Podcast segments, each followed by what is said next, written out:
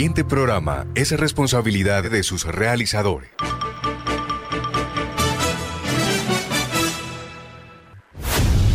Los mejores futbolistas del mundo compiten en las exigentes ligas europeas. Desde Portugal hasta la Bundesliga alemana. De España hasta el calcio italiano. De Francia a la Premier League de Inglaterra. Daniel Solano, Oscar Imitola, Pedro Yepes, Andrés Galindo y Jacobo Carrascal. Tienen toda la información, opinión, novedades, estadísticas, transferencias, actividad de los colombianos en el exterior, Junior, la Liga Betplay y lo más importante de la Copa Libertadores. Comienza, Comienza Fútbol para Todos. Compartimos la pasión. Muy buen mediodía, sean todos bienvenidos a Fútbol para Todos. Feliz de que nos estén acompañando un día más, una semana más para enterarse de toda la información y todas las novedades con respecto al fútbol internacional de la mano de Fútbol para Todos. Recuerden que nos escuchan a través de Radio Ya AM 1430, a través de los canales de YouTube y de Facebook de Todos Juegan, como también en nuestro canal de Twitch, Fútbol para Todos Co. Y recuerden que también nos pueden seguir en Instagram bajo el mismo nombre, Fútbol para Todos Co. Como siempre me acompañan André Felipe Galindo, Oscar Imitola, Daniel Solano, Pedro Yepes desde Valledupar y en la operación técnica Jorge Pérez. Hoy con invitado especial aquí desde la cabina para comenzar de una vez a desglosar lo que ha dejado las eliminatorias, lo que va a traer las eliminatorias y lo que se empieza a cocinar de cara al Mundial de Qatar 2022. Pipe, el profesor Tejias. Bienvenido, profesor. Jacobo, muchísimas gracias por la invitación. Feliz, feliz de volver a una cabina de radio poquito más de tiempo, la verdad, ese camino que empezó con todos juegan y que llevamos por acá, la verdad, muy feliz, muy feliz de volver, así que gracias, como siempre, por, por aguantarme y por, por quererme estar en el programa. Esperamos que próximamente podamos contar con Pedrito también. Full house. Acá desde la cabina y estemos full house, claro que sí. Dani, ¿cómo estás? Buen mediodía. Hola Jacobo, ¿cómo vas? Eh, bienvenido, profesor Tejias. Muchísimas gracias. Aquí, cerquita. A, las cabinas de, de Radio Ya. Nada, hoy vamos a desglosar un poco lo que son las eliminatorias sudamericanas, las eliminatorias europeas, eh, quién veo mejor parado para clasificar, así que hoy tenemos un programa bastante interesante. Oscar. Jacobo Oyentes, profesor Tejias, un saludo muy especial para usted, qué placer tenerlo acá cerca, esperemos que los debates sean más acalorados ahora que lo tengo acá cerquita. Y nada, sí, eso, vamos a, estando ya en un punto medio de la eliminatoria, eh, podemos tener ya un panorama más claro de cuáles van a ser las selecciones que van a animar el Mundial de Qatar 2022, cuáles van a quedar por fuera y bueno, vamos a estar hablando un poquito de eso. Oigan, vamos a, gestionar un, canje con Brasilia o algo de esto, a ver si nos podemos traer a Pedrito pronto. Pedro. un saludo grande compañero, bueno, esperemos que pronto podamos estar por allá, muy pronto va a ser así. Y bueno, vamos a hablar hoy un poco de eso, qué selecciones creemos que van a pasar a, al Mundial de acá de Sudamérica, los partidos que hay esta semana en Europa. Vamos a estar hablando un poco de eso y bueno, vamos a seguir. Bueno, como bien lo mencionaron mis compañeros, em, vamos a hablar de las eliminatorias, que es lo que se está sonando en esta semana, en estos días. Recordemos que hoy hay fútbol en Europa, mañana va a haber fútbol en Europa y el jueves va a haber fútbol a nivel de Conmebol. El jueves terminará la triple fecha. Recuerden que Colombia enfrenta a Chile, acá en la ciudad de Barranquilla, a las 6 de la tarde. El día jueves, partido vital y clave para el equipo de Reinaldo Rueda. Pero bueno, de cara a eso, y, comenzando a desglosar un poco, me gustaría que en este momento que estamos justo a la mitad de las eliminatorias, empecemos a, a ver los posibles candidatos que tiene cada uno y por ahí, ¿por qué no?, las posibles sorpresas que se puede dar de cara a la clasificación para Qatar 2022. Yo de entrada les digo que para mí Ecuador se cae. De acuerdo contigo. Para mí Ecuador se cae y el que va a entrar es quien está hoy de octavo, Chile. Oscar. Yo a Ecuador lo veo más afianzado que en, que en, las eliminatorias pasadas y creo que la primera buena ronda que hizo y el buen trabajo que está haciendo Alfaro se va a ver reflejado en que va a estar en el Mundial 2022. Ojo, en puestos de, repechaje lo doy yo, pero va a estar en el Mundial. Ecuador se queda. También se queda. No tengo ninguna duda. Ecuador, no, no, se, queda, adentro. Se queda, igual. se queda adentro porque está arriba de todos. Además, no será congruente con lo, con lo que usted dijo días atrás de, no, de no, Ecuador. nada. No, no, yo Ecuador lo doy como clasificado desde aquella goleada con Colombia. Por eso. Desde aquella goleada con Colombia dije, no, este equipo definitivamente va a entrar. Además, tiene un proyecto interesantísimo. Si se hace a dar, que espero también que se dé por, por el proyecto deportivo que han formado, porque es un, país para analizar una, unos procesos que deberían intentarse acá en Colombia, además de, de, lo que es no solamente invertir para atraer jugadores, sino invertir también en el desarrollo de los jóvenes, en una buena cantera, un equipo consolidado y que ya le está dando frutos y que hoy lo tiene de tercero en las eliminatorias al Mundial. Esto que dice Pipe lo hemos remarcado en otras instancias con respecto a los clubes, ¿no? De, de Ecuador justamente y sin duda todo tiene que ver, todo va de la mano entrelazado. Eh, claramente, bueno, yo pienso que se baja, pero pero claramente no es que no me alegre si clasifica. O sea, bien merecido lo tendría si ha de ser así. Pedro. Yo siento que los, los equipos que van a clasificar, bueno, ya sabemos, Brasil y Argentina, sin duda. Dame tus cinco, dame tus cinco de una vez. Quiero escuchar tus cinco de una vez. Cinco, bueno, yo creo que van a ser Brasil, Argentina, Uruguay, Colombia y Ecuador. Claro, los mismos cinco de este momento claro. son los cinco que van a, van a entrar. Para mí, Chile y Perú y Paraguay no, no les alcanza. ¿Sabes qué siento yo? Que Ecuador sí tiene un buen equipo, un excelente equipo de jugadores que vienen haciendo las cosas bien en sus clubes, pero son jugadores muy jóvenes y que tal vez les falta experiencia. Y tal vez ahora que está, o sea, que la eliminatoria va apenas por la mitad, todavía no han llegado a esos partidos donde sientan verdaderamente la presión para ganar. Y cuando les llegue esos partidos donde necesiten ganar sí o sí, ahí es cuando les va a costar. Yo creo que Ecuador, en cambio, tiene el mix esperado de, de, cualquier selección que quiere clasificar un mundial. Tiene jugadores jóvenes, muy buenos jugadores jóvenes, que ya no solamente tienen esa, esas aptitudes físicas de, de, correr, de meter, de tener fuerza, sino que le, le sumaron la calidad, eh, el buen juego, el, el, el, el tema estratégico que, que, que, que creo que les faltaba y creo que tienen jugadores jóvenes que están saliendo teniendo a Independiente del Valle como principal referencia en el fútbol ecuatoriano que está sacando jugadores cada año y también tiene jugadores que ya llevan cuatro o, o hasta tres eliminatorias eh, compitiendo y que ya saben cómo, cómo, cómo, cómo jugarlas. Entonces creo que tienen el mix perfecto. Y en tema de partidos, que algo hay que tener en cuenta, Ecuador ya visitó Argentina, sí. ya visitó Brasil, entonces un peso que te quitas también de encima ya desde temprano y ya te puedes enfocar más en los partidos que en el plano son más ganables o puedes competir más les queda jugar en Ecuador, pero desde el ámbito local ya tú plantas un partido distinto que ya ir a visitar a lo que es Brasil y Argentina. En Quito les quedan seis puntos cantados, Venezuela y Bolivia, son seis puntos cantados. Tejias, en este orden de ideas, tus otros dos clasificados serían Uruguay y Colombia o yo dudas? te doy mi tabla, la verdad a mí me parece que la tabla como está hoy Va. puede quedar así, pero hasta el cuarto puesto. El quinto te lo debo porque Perú viene de atrás, pero viene bien. Yo quería mencionar a Perú también. Perú viene de atrás, pero viene bien. Lo, Paraguay lo, hizo una muy buena Copa América. Chile sigue siendo Chile. Sigue siendo Chile. Y, y, y Colombia no ayer, está bien.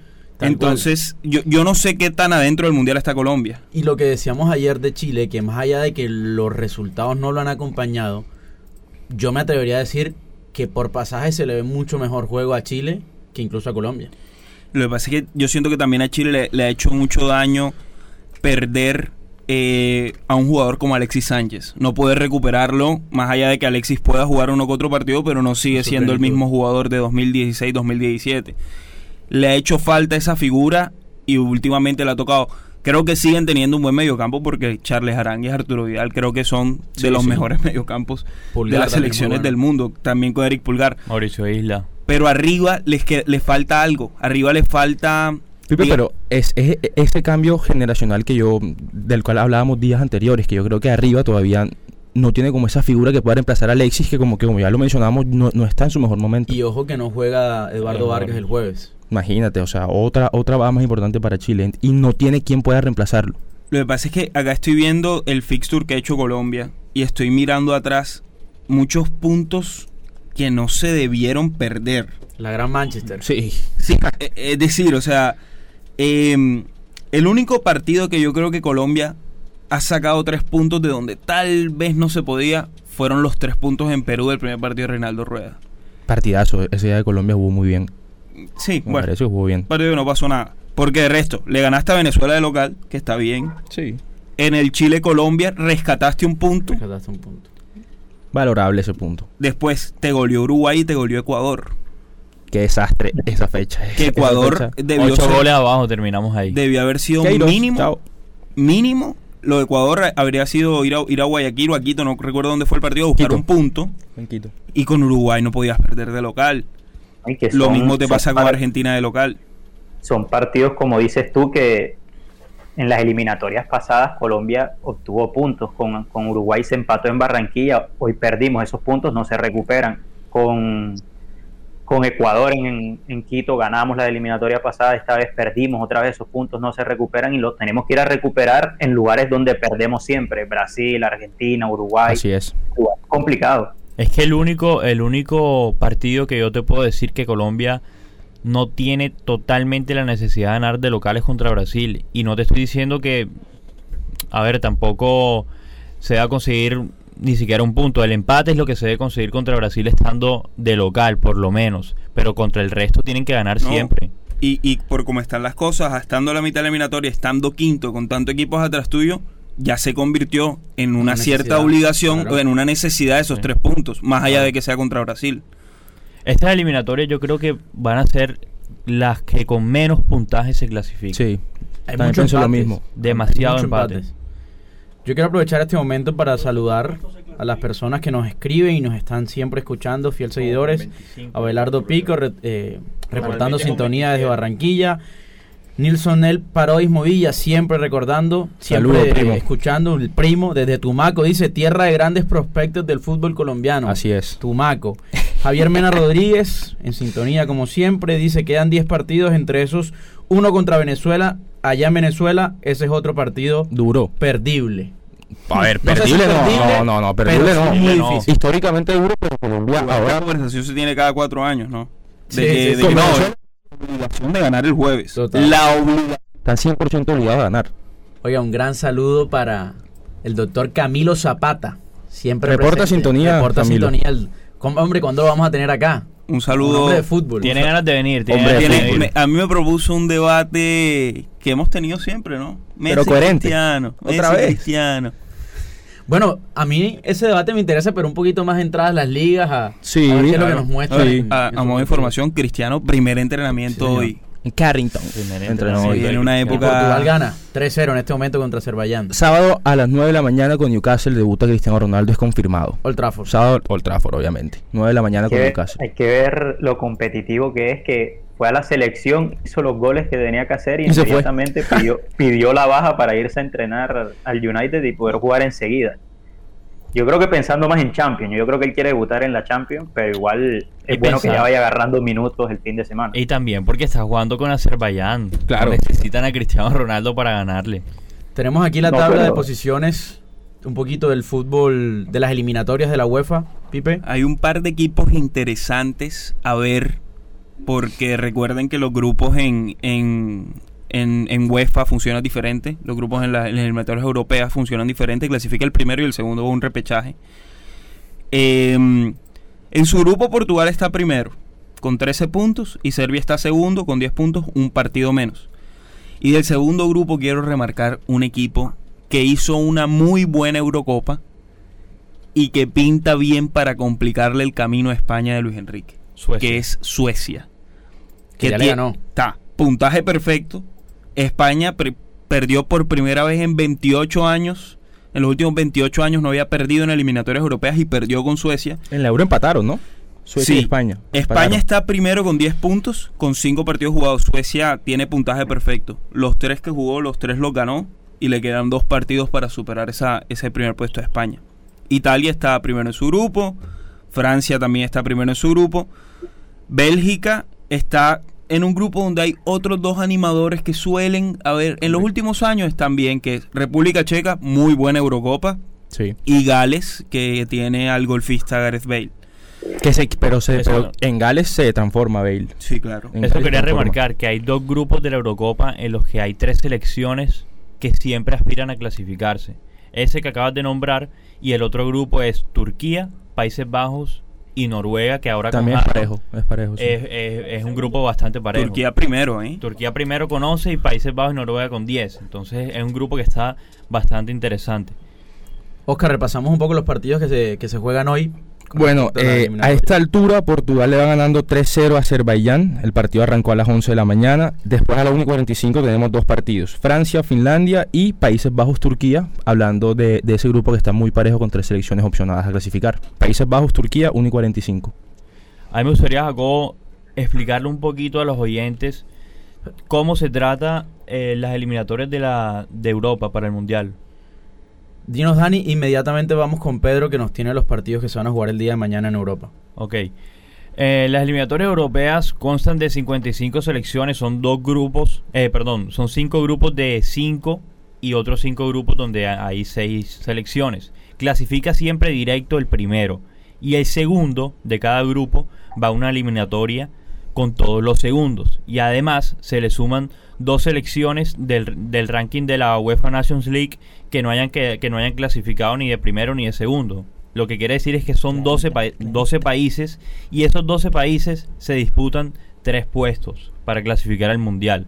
O sea, de selecciones europeas van los 10 primeros más tres que se pelearán en el ese, puesto En después. ese repechaje recuerdo un partido bastante polémico.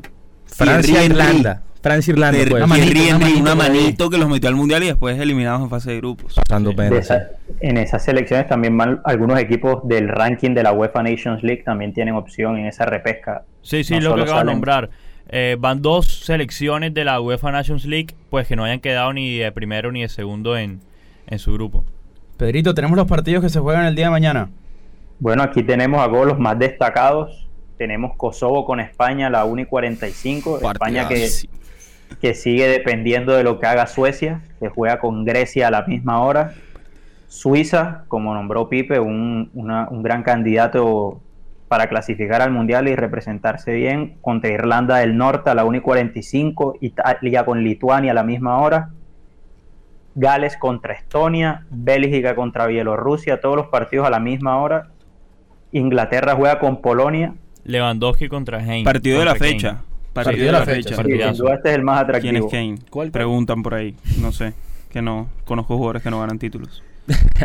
Eh, y estar Alemania y Alemania juega contra Islandia a la misma hora también. A la 1 y 45 se juegan todos Alemania, los partidos Islandia. mañana. Partido Oye. Jacobo, que ahora quedado Islandia, ¿no?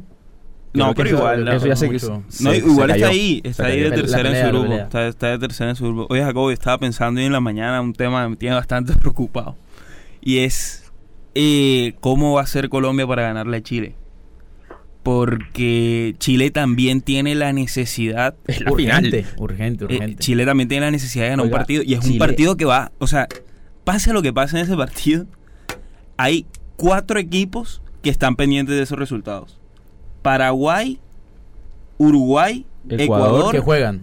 Y Perú y- también, y Perú, mételo. Perú, y mételo. Perú. Sí, sí. Uruguay y Ecuador que se enfrentan. Exactamente, entonces es un partido que digamos que no solamente tiene mucho peso por ser un Colombia-Chile, que normalmente es un buen espectáculo, sino que también tiene la trascendencia de que son tres puntos vitales para cualquiera de los dos. Oiga, Chile. Chile tiene siete puntos apenas en, la, en las eliminatorias y han pasado ya ocho partidos. Lo, que- lo que hablábamos, el, el caudal de puntos necesarios para entrar al, al Mundial va a ser menor que en años anteriores. Yo creo que sí. Yo creo que con respecto a la cantidad de empates que se están viendo en las eliminatorias es posible de que al menos un puntito o dos capaz puede bajar el... Con menos. 25 le pongo yo para, Obviamente estamos hablando del tercero al quinto puesto, porque el primero y el No, segundo... el segundo ya están, sí, sí. En, en los partidos del jueves, me parece que hay tres ganadores claros. O sea, Argentina se enfrenta contra Bolivia, Brasil contra Perú y Paraguay Mm. contra Venezuela. Ojo, Brasil, Todos- Perú, Brasil, Perú, ojo. Perú siempre le hace buen partido a Brasil. Ya lo sacó una Copa América y le jugó muy bien en la última. En la última y que bueno, pasó. esperemos que no. Igual Brasil tiene bajas, así que es posible que, que le hagan. También. Y Perú viene de partido. abajo, está levantando. Cuidado con Perú. Cuando, cuando se hablaba de la salida de Gareca, empezó a, a levantar. Le dieron el ultimátum y enseguida. Y yo creo que, bueno, yo no quisiera hablar de ultimátum todavía, pero yo sí quisiera ver un partido de Reinaldo Rueda que realmente me guste. El Pedrito, pasado. Pedrito, ¿qué cambios harías en, en Colombia? ¿Cuál es la Bueno, carta yo- de Pedrito para ganar el jueves? Los 11, los 11. Bueno, yo- plantearía mi partido ya, siento que Reinaldo ha jugado basándose en su orden defensivo, tener un equipo que sea ordenado defensivamente, más allá de errores individuales que pueden haber, creo que él siempre plantea un partido ordenado. Yo saldría con, con un equipo un poco más ofensivo. No, me gusta mucho lo que ha hecho Estefan Medina, pero siento que llega a un punto donde Estefan no aporta mucho en ataque. Siempre da esa Póngamelo, atrás, póngamelo a, póngamelo a Tecillo de central, por favor. Póngamelo su posición. jugaría- Justo ahora que, que el otro día. Justo ahora que Davinson no está, póngame a Tecillo. ¿Y a quién vas a poner de lateral? Dani, el día que, que estábamos hablando en la previa de los tres partidos de la eliminatoria que estábamos hablando, cada uno estaba dando sus alineaciones y ninguno tenía Tecillo de lateral. Y yo se los dije. Y el jueves Mira, va a podemos jugar hacer Tecillo. todos los inventos que quieran. El lateral izquierdo de la selección se llama William Es que Tecillo. Jairo Moreno no es lateral izquierdo, o sea, es Pero en, pero una... hizo Y, y Reinaldo no ha buscado a otro. Reinaldo no ha buscado a otro. Ya hubiese aparecido. Entonces, Hubiese es capaz de traer a Baldomero Perlaza. Estoy seguro que cualquier lateral izquierdo del fútbol colombiano y ese llevaba a pudiese. Fuentes, al morfociclo por lo menos. Siempre lo he dicho por acá, me atacan cuando digo que Fuentes es No, el no, no. único, es la única, No es el el único único. jugador No que el puede único. ganarse ese puesto en la selección. Actualmente es el único. No estoy diciendo que actualmente. lo tenga que llamar a Fuentes, lo que estoy diciendo es que eh, claramente Reinaldo no está buscando un lateral Está conforme con Tecillo. Hasta ahora está conforme con Tecillo. Y, el jueves va a jugar. Ante la variante Jairo Moreno, pero, pero su hombre es Ya, Tecillo. y estoy Sí. pensando que pasó algo por desapercibido de los de los del fútbol local solamente Rifle y Alex Mejía han jugado, ¿no? Ojo que el rifle Sí, Desconvocado por lesión. Sí. Pero hmm, no ha jugado ni Ginás ni Andrés Román. Andrés cuidado, Román cuidado una Ginás. sorpresita. Cuidado No, no, no. Ginás. Ginás está bien porque además no tenemos central, pero cuidado una sorpresita No, en la no, mitad no. del campo contra Chile. Que Baldomero no ha jugado, No, no, que no, no, lleva, no, no, no, lleva no, no. un mes de Copa América sin jugar y lleva una semana más convocado sin jugar. No, Mi pregunta es. ¿lo va a dejar de convocar en ¿Con algún qué? momento? Pero ¿con qué argumento vas a ponerlo tú el jueves contra Chile en una final a Baldomero? ¿Sabes cuál es el No, único no, argumento no. que le encuentro? ¿Para qué carajo lo llevas? Para, que para alguna situación de partido, era que- alguna ¿quién situación de partido, no sé. Pero es que nunca te van a servir todos los jugadores. O sea, siempre van a Si haber no te sirvieron en una triple fecha es que ya no los vas a usar más. Y sí. O sea, Oiga, acá nos saluda Amparo Parodis. Esta sí que es la número uno. ¿ah? Sí, sí, sí. Esta sí que está en todas. Siempre. Es el más, otro día en el debate de, de, de de Falcao que no la mencionamos, reclamó me, porque me no. reclamó fuertemente en la casa. Después me dijo, como así? Gran saludo, Amparo. Siempre presente. Luis Hernando Riaño también. José Garcés. Juan Javier Guerrero desde Bogotá. Ese está con César. Este Juan Javier Guerrero está con César que no aparece. No aparece César. ¿Dónde andará? Oigan, em, la, yo carta, creo. la carta del jueves yo te la doy, si quieres. Los ¿Quién? 11. Suélteme. Démosle no, no, 11, la carta. 11. Que juegue él y 10 más si quieren. Juan Fernando Quintero. Sí, no, está claro. Es que es claro. Claro, es muy que- es claro, que o yo sea, siento, Jugador siento como eso pueden jugar siempre, papá. Jorge Pérez, ¿qué Siempre. dice Jorge Pérez? Vamos a acercar el micrófono a Jorge Pérez ahí. Ahí Jorge Pérez va a... Yo pongo a Falcao de titular. De una. Falcao, Ahí de Falcao una. está en mi En. Barranquilla. Solo acompañado. a dar Yo le doy, Falcao. yo le doy unos A punticos, yo le doy unos punticos al delantero que más me ha gustado de la era rueda, Miguel Ángel Borja. Ah, es que Borja es el 9 punticos a titular de la selección Colombia a el día de hoy. otro día está muy rápido, está, está bien Está Borja, fuerte. la verdad, Gustavo- me alegra Gustavo mucho por Gómez. Él. Gómez no le dio una. Pero ojo y No repite una. Roger. Ojo. También puede Roger. ser, no, yo creo que si los vas a usar de delanteros, úsalos. Si vas a meterlo para que jueguen de extremo, Pero Roger, Claro, claro. Roger jugaría de segunda punta. No creo que lo ponga de 9 solo adelante. Puede ser. Jugaría de Puede segunda ser. punta. Puede ser y lo pone con- así como con Bolivia, con Juanfer atrás. Puede aunque ser. mi, mi segunda punta natural es... No, no, yo prefiero a Juanfer. O sea, yo prefiero Ah, jugar sí, sí, sin sí. ese segunda punta para jugar con Yo un- también, yo también. con otro mediocampista Claro, yo más. también. Yo prefiero jugar con un solo 9. Mis cuatro de arriba serían Díaz, Juanfer, Cuadrado y Borja. Con Chile. Y Ma- Mateus y... Mateo y. Wilmar, sí, Y sí. Wilmar. Mantengo ahí tranquilo. Muñoz, Muñoz por, por la derecha. Tenemos a Cuesta, Murillo Y. Es- es- ¿Sabes es- que estoy, estoy pensando en cómo contrarrestar el mediocampo de, de Chile y se me ocurre que por Mateus podría entrar el vikingo Gustavo. Cuellar. También, también. Que Es una opción. más de marca. Se ganó un puesto para mí. Sí, se sí, ganó sí, un sí. puesto. Cada vez que entra juega muy bien. Primer cambio bien. o... O sea, sin duda, detrás de Wilmar y Mateus está Cuellar, siempre. Yo pienso que también, yo jugaría también así, con Borja arriba, bien, bien acompañado por las bandas con Luis Díaz y Cuadrado y que Juan ahí de 10. que solo él sabe hacer. Sí, sí. Igual, igual siento que, que hay buenos cambios además. Hay o sea, cambios, sí. por ejemplo, me alegra mucho que a la ecuación entra Luis Díaz, Sinisterra quede en el banco. Roger. Pedro, tu 9, Quiero escuchar tu 9.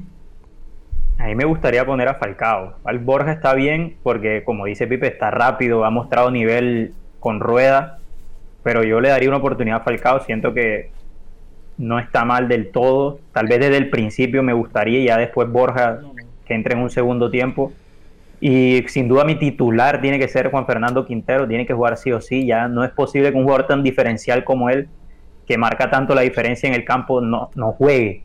No puede ser que le haya alcanzado para 45 minutos en La Paz y ya no pueda brindarle más a la selección. Si lo trajimos fue para, para ponerlo a jugar yo creo que tiene que ser titular, claro, hasta donde aguante, pero desde el inicio. Pedro, no hay central, ¿no? Davinson no está. ¿A quién pones? Yo me la juego con Oscar Murillo, Tecillo y de lateral izquierdo a Jairo, pero eso es lo que haría yo. Como sé que Tecillo va a ser el lateral izquierdo, Tecillo es izquierdo, como dices tú, inamovible, nadie lo saca. Eh, seguramente será Oscar Murillo y yo creo que él se la, se la va a tomar la decisión de poner a Andrés Ginás, creo yo.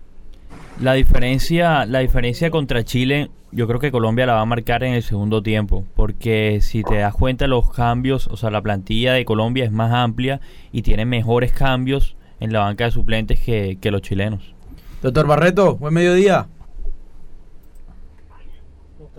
Buenas tardes, ¿cómo les va? Bien, bien, doctor Barreto. ¿Cómo le parece aquí la incorporación que hicimos en el estudio? Presencial. Eh, aquí tienen ahí que estoy viendo a Pedro, no, Pedro sigue en Andrés, Ah, está aquí en Bogotá, en Barranquilla, no sabía. aquí lo tenemos con la gorra de todos juegan. No me parece bien que siga así, porque al paso que va, creo que se va a quedar por allá. no, mentira, mentira, mentira. Andrés, Andrés en el programa de nosotros tiene otro, otro, otro perfil. Ahí un tipo más deportivo. Acá nosotros, yo particularmente me gusta mucho el tema social, manejarlo con él, más allá que el tema futbolístico.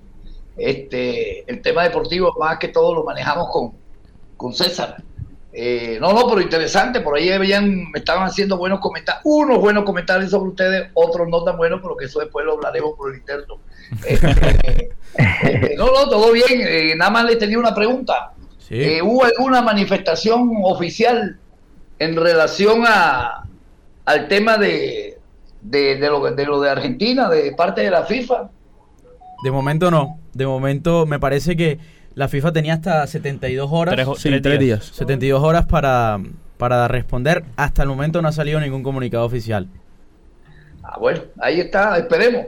Pero me da una sensación como de doble moral eh, en relación a, a, que como los dos puntos no eran importantes, ayer el doctor Portuano decía algo, prepárense para el berenjenal que viene, choque de trenes. Pero me parece que como los dos puntos no eran fundados, los tres puntos no eran importantes, una vez más queda demostrado que aquí lo que nos interesa es el fútbol y no todo lo que nos pasamos por encima del fútbol. Eh, cuando el COVID, el fútbol fue más importante que la enfermedad, eh, ténganlo por seguro que si los dos, los tres puntos estuvieran en juego, fueran importantes, no pararían de hablar hoy los programas, sobre todo en Argentina o en Brasil, sobre esto. Y ya, como los puntos no están en juego, entonces lo dejamos así. Este, bueno, ya, las dos, son las 12 y 59, disculpe, pero ya me tengo, ya tengo ya los compañeros, así que los dejo para que, para que despidan el programa, ¿no? Así es, doctor Barreto. Muchísimas gracias. recordamos a todos que nos encuentran a través de Radio Ya de lunes a viernes de dos y media a una de la tarde. Gracias por su sintonía. Nos escuchamos y nos vemos el día de mañana. Suena el pito y termina fútbol para todos. Lunes a viernes, 12 y 30 a 1 de la tarde, por Radio Ya. Fútbol para todos. Compartimos la pasión. la pasión. Desde Barranquilla, emite Radio Ya, 1430 AM. HJPW. 5 kilovatios de potencia para el Caribe colombiano. Radio Ya 1430 AM.